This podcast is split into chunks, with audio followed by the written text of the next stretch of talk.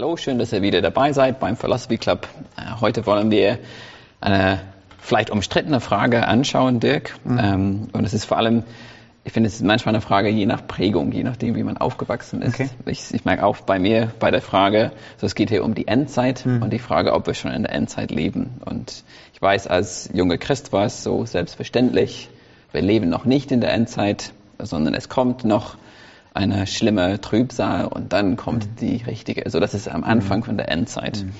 Ähm, und ich weiß noch im Studium war es dann so ein Moment, wo wir ein bisschen Endzeit behandelt haben mhm. und ein Dozent hat Hebräer 1, 1 bis 2 vorgelesen mhm. und ich war kurz so, hm, das endet einiges, was du gerade vorgelesen hast. Ja. Äh, vielleicht lese ich das am Anfang und dann ja. kannst ja. du ein bisschen mehr darüber reden. Also ich lese einfach Vers 1 und 2, wie er es gemacht hat. Ähm, und ich lese aus der NGÜ, es ist viele Male und auf verschiedenste Weise sprach Gott in der Vergangenheit durch die Propheten zu unseren Vorfahren. Jetzt aber, am Ende der Zeit, hat er durch seinen eigenen Sohn zu uns gesprochen. Der Sohn ist der von Gott bestimmte Erbe aller Dinge. Durch ihn hat Gott die ganze Welt erschaffen. Und dann mhm. redet er weiter über Jesus. Und es war so dieser Moment von, also wenn, er hat dann so wirklich diese These auf den Tisch gestellt, die Endzeit beginnt mit Jesus. Ja. Und das war für mich, wie gesagt, ja. war plötzlich so, ha, ich muss das neu überlegen. Ja. Ähm, aber genau, sag du vielleicht ein bisschen mehr zu der Frage, leben wir schon in der Endzeit? Ich habe genau wie du, Marc, eine, eine Veränderung in der Theologie erlebt. Also mhm. ich weiß noch, in der Jugend, also ich habe in der Jugend gelehrt und wie wünsche ich ja, ah, dass ja. die eine oder andere Kassette wieder zurückkommt. Aber wahrscheinlich okay. hat Gott das erledigt und mhm. äh, heute gibt's Podcasts und so. Also und die Kassetten sind Gott sei Dank lange verschwunden. Ja. Ähm, aber wir haben uns auch, also zu meiner Jugendzeit, ähm, äh, intensiv nach den Zeichen der Zeit geguckt. Ja, ja. Und geguckt, leben wir schon an der Endzeit. Und natürlich mhm. waren wir davon überzeugt. Mhm. Das dauert nicht mal lange. Ja, so. genau. Das wird oft gesagt. Ja. ähm, und ähm, mir ging es dann tatsächlich so wie dir, ähm, dass ich ähm, im, im, Studium einfach beim Lesen des Neuen Testamentes gesehen habe, dass die Frage sich ein bisschen erübrigt mhm. und die, die, das künstliche von außen herangetragene Leben in der Endzeit leben wir in noch einer besonderen Zeit, bevor Jesus wiederkommt, mhm. ähm, ähm, vom Neuen Testament von vornherein ausgeschlossen wird, dass es diese Art von Endzeit gibt, mhm. sondern Endzeit, und das ist genau wie du das schon vorgelesen hast im Hebräer Kapitel 1, wird einfach komplett anders definiert mhm. äh, vom Neuen Testament her. Und wir haben das zum Beispiel im 1. Gründer 10, Vers 11. Mhm. Da sagt Paulus, all diese Dinge, und er spricht von Dingen, die im Alten Testament passiert sind, sind äh, jenen passiert, uns zum Vorbild, und es ist uns geschrieben worden zur Ermahnung, über die das Ende der Zeitalter herangebrochen ist. Mm. Und das ja. ist ähm, 50 nach Christus. Ja. So, das heißt ja. schon, die, schon die Menschen damals im Neuen Testament lebten in der Endzeit. Mhm. Und jetzt kann man vielleicht mal eine gute Definition dafür bringen, was Endzeit eigentlich ist. Mhm. Sicher hat Gott in, äh, in verschiedenen Epochen der Menschheitsgeschichte auf verschiedene Art und Weisen gewirkt. Also es gab ähm, die Ära der Verheißung bei Abraham und den, seinen Nachkommen es gab die Ära des Gesetzes hm. ähm, und dann ist die, die, große Ära des Kommens des Messias angebrochen. Hm. Und den Fehler, den man, ich nenne es mal beim Namen, in der dispensationalistischen Theologie macht, hm. das ist eine Theologie, also dass es gewisse Zeitalter gegeben hat, wo Gott auf eine bestimmte Art und Weise mit Menschen äh, äh, in Verbindung tritt und diese Art des Verbindung treten sich ändert was Dispensationalisten sagen, ist, das wird sich auch in der Zukunft nochmal wieder ändern. Mhm. Und es gibt Einschübe nach der Kirchengeschichte, in dem Gott zum Beispiel mit dem Juden auf eine besondere Art und Weise wirkt und dann vielleicht noch dreieinhalb Jahre oder sieben Jahre schwierige Zeit gibt, etc. etc. Mhm. Und das Interessante ist, dass das Neue Testament also diese von außen herangetragene Idee eigentlich verneint. Mhm. Und Endzeit ist folgendes. Endzeit bedeutet, dass Gott durch den Messias, durch seinen Sohn Jesus Christus und durch sein Kommen das Reich Gottes angebrochen ist. Ja. Und das Reich Gottes sich ausbreitet, Menschen in das Reich Gottes hinzukommen, mhm. ähm, Juden wie Heiden, sich, indem sie äh, merken, dass sie Christus brauchen, dass sie Vergebung der Sünde brauchen, mhm. äh, dass Christus alles getan hat, damit wir diese Vergebung der Sünde erreichen können und Wiederherstellung zu Gott bekommen können. Und dass wir in dieser Zeit leben Und Endzeit bedeutet, dass jetzt diese Zeit ist, wo diese Botschaft verbreitet wird, Hm. wo wir sie weiter erzählen, ähm, wo wir sie weiter schreiben, wo wir sagen, die Möglichkeit ist offen, Gnade ist da. Ja. Und das, was als nächstes passiert, ist die Wiederkunft von Jesus und ein neuer Himmel, eine neue Erde. Ja. Und dass zwischendrin nicht noch weitere Zeiten eingebaut sind, Ja. sondern das, was Paulus sagt, wenn er die Ende, der- die, das Ende der Zeit also ist, in- uns hereingebrochen. Was er damit meint ist, ist, dass ein Stück von diesem neuen Himmel und neuen Erde, ein Stück von diesem neuen Wirken, von dem, was in der Zukunft ist, schon da, indem, wir, indem wir eine neue Schöpfung sind. Ja. Und es gibt nicht noch mehrere Zeitabschnitte, die da passieren. Ähm, es gibt nicht nochmal qualitativ eine andere Zeit, Ja. äh, wo Gott anders wirkt oder auf eine besondere Art und Weise wirkt. Hoffentlich quantitativ. Ja, also genau. ähm, hoffentlich gibt es immer wieder eine Erneuerung der Gemeinde, hoffentlich gibt es immer wieder ein neues Hinziehen zu Gott, hoffentlich zeigt er sich immer wieder neu durch, ähm, durch Kraftwirkungen, durch seine Gegenwart, durch dadurch, dass Menschen zum Glauben kommen. Das ja. Ähm, aber es gibt qualitativ keine, keine, keine, andere, keine andere Zeit. Ähm, und in dem Sinne leben wir in der Endzeit. Ähm, um, das vielleicht nochmal um, aufzuzeigen, dass das so ist, weil natürlich viele Leute sagen, oh ja, aber ich habe da immer gehört, da kommt ja noch der Antichrist und dann Das war gerade die Frage, die ich vielleicht stellen wollte. So, Ja. ich denke, das ist auch, was Leute haben. Ja. So, gibt es diese, sage ich so, Trübsal am Ende Ja. der Zeit? Ja. Lass uns zu, Ja. zu 2. Thessalonischer ähm, äh, Kapitel 1 gehen. Da sagt Paulus was ganz Interessantes. Er fängt an, ähm, im Vers äh, 3 zu danken ähm, und sagen, wir, wir danken allerzeit Gott für euch, Brüder, wie es angemessen ist, weil euer Glaube reichlich wächst, die Liebe eines jeden Einzelnen von euch gegeneinander zunimmt, so dass wir uns eure rühmen in den Gemeinden Gottes wegen eures Ausharrens und Glaubens in all euren Verfolgungen und Drangsalen, die ihr erduldet. Sie sind Anzeichen des gerechten Ge- Gericht Gottes. Achtung, jetzt kommt eine Aufspaltung. Dass ihr würdig geachtet werdet des Reiches Gottes, um dessen Willen ihr auch leidet. So, so wahr Gott gerecht ist, denen zu vergelten, die euch durch Drangsal bedrängen. Das heißt, was Paulus hier macht, ist folgendes. Er sagt, pass mal auf, Leute, ihr werdet gerade bedrängt durch die Bedränger. Ja.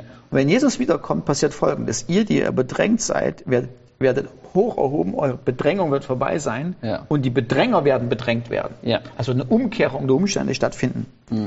Und dann heißt es, und euch den Bedrängten Ruhe zu geben, zusammen mit uns bei der Offenbarung des Herrn Jesus vom Himmel her, mit den Engeln seiner Macht in flammenden Feuer. Achtung, Achtung, Achtung. Dabei übt er Vergeltung an denen, die Gott nicht kennen und an denen, die dem Evangelium unseres Herrn nicht gehorchen. Sie werden Strafe erleiden, ewiges Verderben vom Angesicht des Herrn und von der Herrlichkeit se- seiner Stärke, wenn er kommt, um an jenem Tag in seinen, herrlich, in seinen Heiligen verherrlicht und in all denen bewundert zu werden, die geglaubt haben. Denn unser Zeugnis ist unter euch geglaubt worden. Das heißt, Paulus benutzt eine Zeitspanne und er sagt, wenn er kommt, wird Folgendes passieren. Ja. Es wird nicht nur eine Entrückung der Christen geben, irgendwo Mhm. so in den Himmel, und dann sind die da und sind glücklich, und hier auf der Erde geht es mit einer anderen Zeitspanne weiter, Ja. sondern Paulus sagt, wir leben in einer Zeit, das ist die Endzeiten, als was als nächstes kommt, ist, Christus wird kommen und Christus wird zwei Sachen machen. Mhm. Er wird als Befreier kommen für diejenigen, die an ihn glauben, und als Richter kommen für diejenigen, die nicht an ihn glauben. Mhm. Ja. Und das neue Himmel und die neue Erde mit sich bringen. Mhm. Weil Christus als Richter passiert am Anfang dessen, dass er ein neues Universum schafft. Ja. So diese, so diese Aufspaltung, die beim Dispensationalismus ähm, stattgefunden hat, ist künstlich und ähm, ähm, geht gegen das Zeugnis der Heiligen Schrift, Ja. dass da verschiedene Zeitspannen passieren, sondern das, was als nächstes passieren kommt, passieren wird, ist die Wiederkunft von Jesus. Für uns zur Rettung und für alle anderen, die an nicht in ihn glauben, zum Gericht und gleichzeitig neuer Himmel und neue Erde. Ja. Wenn ich die Frage noch reinwerfen darf. Ja, ja. Ähm, es gibt natürlich die Stelle, ich weiß, das zweite Thessaloniker mit ähm, der Mann der Gesetzlosigkeit. Ja. Und der wird oft mit Antichrist Ja. zusammengestellt. Und es Ja. ist so dieser Gedanke, es wird immer schlimmer, die Welt, was wir ein Stück weit sehen, die, die Werte und solche Dinge, die werden immer schlimmer, aber es kommt zu einem Punkt, da kommt der Antichrist, der Mann der Gesetzlichkeit, und er wird es richtig krachen lassen sozusagen, und dann kommt Jesus. Ja. Und ich meine, du hast das Ende von der Frage schon beantwortet, aber was ist mit dem Weil der ist auch immer mit Endzeit verbunden. Ja, wir machen mal eine extra Session damit. Okay, gut. Kein Problem. weil es, weil es, weil es führt zu lange. Ja. Ähm, nur mal, um schon mal kurz eine gewisse, eine, eine kurze Richtung zu geben. Mhm. Ähm, als allererstes ist es meiner Meinung nach vollkommen ungerechtfertigt, Mhm. den sogenannten Antichristen äh, mit dem Mann der Gesetzlosigkeit ähm, gleichzusetzen. Okay, ja. Also Paulus benutzt einfach nur, das ist der Mann der Gesetzlosigkeit. Der benutzt nicht das Wort, das ist der Antichrist. Wenn er es gewollt hätte, hätte er es gemacht. Mhm. Ja. Ähm, so, es ist ein bisschen künstlich, das zu lesen und aus unserer Perspektive zu sagen, ah ja, das ist der Antichrist. Mhm. Ja. Paulus sagt, habe ich überhaupt nicht gesagt. Aber ich habe gesagt, es ist der Mann der Gesetzlosigkeit. ja. Und das andere, die andere interessante Idee ist, dass ähm, wer immer das ist, vom Zeitfaktor interessant ist, dass Paulus behauptet, dass die Wirkung dieses Mannes der Gesetzlosigkeit, seine volle Offenbarung, noch zurückgehalten wird. Und Paulus sagt zu den Thessalonichern, ihr wisst, wer oder was ihn noch zurückhält. Das heißt, die Thessalonicher wussten schon, was den Antichristen zurückhält. Das heißt, er muss auch schon da gewesen sein. Also wenn ich nämlich weiß, was ihn zurückhält, weiß ich auch, er ist schon da. Also es kann nicht irgendjemand sein, der erst in 50 Jahren geboren wird, weil Paulus sagt, ihr wisst ja jetzt schon, was diese Person, was diesen Menschen zurückhält. Ja. Das heißt, wir müssen auch ähm, äh, den Mann der Gesetzlosigkeit völlig neu aufrollen. Hm. Ja. Ähm, wir haben uns hier zwischendrin, also zwischen den Aufnahmen, haben Ja. wir uns drüber unterhalten, Ja. äh, wo wir gesagt haben, hey, manchmal ist es so, dass man so liebgewonnene Theologie, die man einfach so angenommen hat und so Ja. gesagt hat, so ist das. Ja.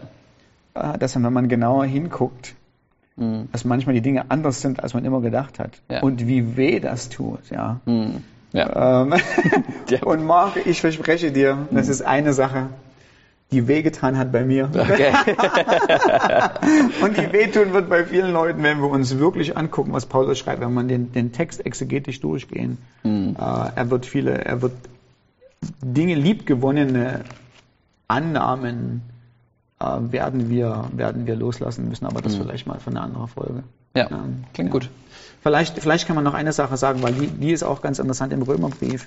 Im Römerbrief ähm, verwendet äh, Paulus eine interessante, eine interessante Korrelation. Ähm, er, er sagt, dass ähm, im Römer 8 von Vers, mal ganz kurz gucken. Äh, Vom Römer 8, Vers 18 an sagt er, er denkt, dass die Leiden dieser Welt nicht vergleicht werden können mit der Herrlichkeit, die uns offenbart werden wird, wenn Jesus wiederkommt und es uns einen neuen Auferstehungskörper gibt. Und dann macht er folgendes, denn ihr wisst ja, dass der Rest der Schöpfung sich ebenso auf den Tag hinsehnt. Also der Rest der Schöpfung ähm, ist auch unterworfen der Nichtigkeit, ist auch unterworfen dem Tode. Also Bäume sterben, ähm, äh, Tiere leiden. Ähm, die Blume blüht nicht so glorreich, wie sie eigentlich blühen sollte. Ich denke, so neuer Himmel, neue Erde, das wird alles Ja. viel besser und viel glorreicher werden. Also Ja. wir erleben sozusagen eine geknechtete Schöpfung. Und diese Schöpfung, die Bäume, die leiden und sie sehen sich danach und sie sagen, oh, wenn endlich Jesus wiederkommt und der, die Menschen einen neuen Auferstehungskörper kriegen, dann sagt Paulus folgendes, denn weil die Schöpfung mit Adam unterworfen wurde, der Knechtschaft, also der Sklaverei, Ja. der Sünde, wird sie in dem Augenblick, wo Jesus wiederkommt und wir den Auferstehungskörper kriegen, genauso befreit werden in dieselbe Herrlichkeit der Söhne Gottes hinein. Ja. Und was dieser Text sagt, hat auch was mit, mit Endzeit zu tun. Was dieser Text eben auch sagt, es gibt nicht dieses, ja, Jesus kommt wieder, wir kriegen einen neuen Auferstehungskörper und dann geht's hier irgendwie mit einer anderen Endzeit vorbei, sondern wir leben in einer Zeit der Sehnsucht, wo sowohl wir als Menschen als auch die Schöpfung zu Gott sich sehnt und sagt, komm wieder Jesus Christus, komm wieder Jesus Christus. Und die Zeit wird diese Zeit bleiben. Gott wird nichts qualitativ anderes machen innerhalb dieser Zeit bis zu dem Punkt, wo, und das übrigens nach Matthäus 24, völlig unerwartet Jesus wiederkommt. Ja. Ohne Anzeichen. Ähm, Also er sagt, es wird, es wird sein, wie die Leute werden heiraten und sich einander verheiraten. K- Das heißt, sprich, es das Leben wird völlig normal sein, Ja. ohne Anzeichen, Ja. ohne dass man da sagen konnte, oh, jetzt ist er nah, sondern plötzlich, vollkommen unerwartet, kommt Jesus wieder.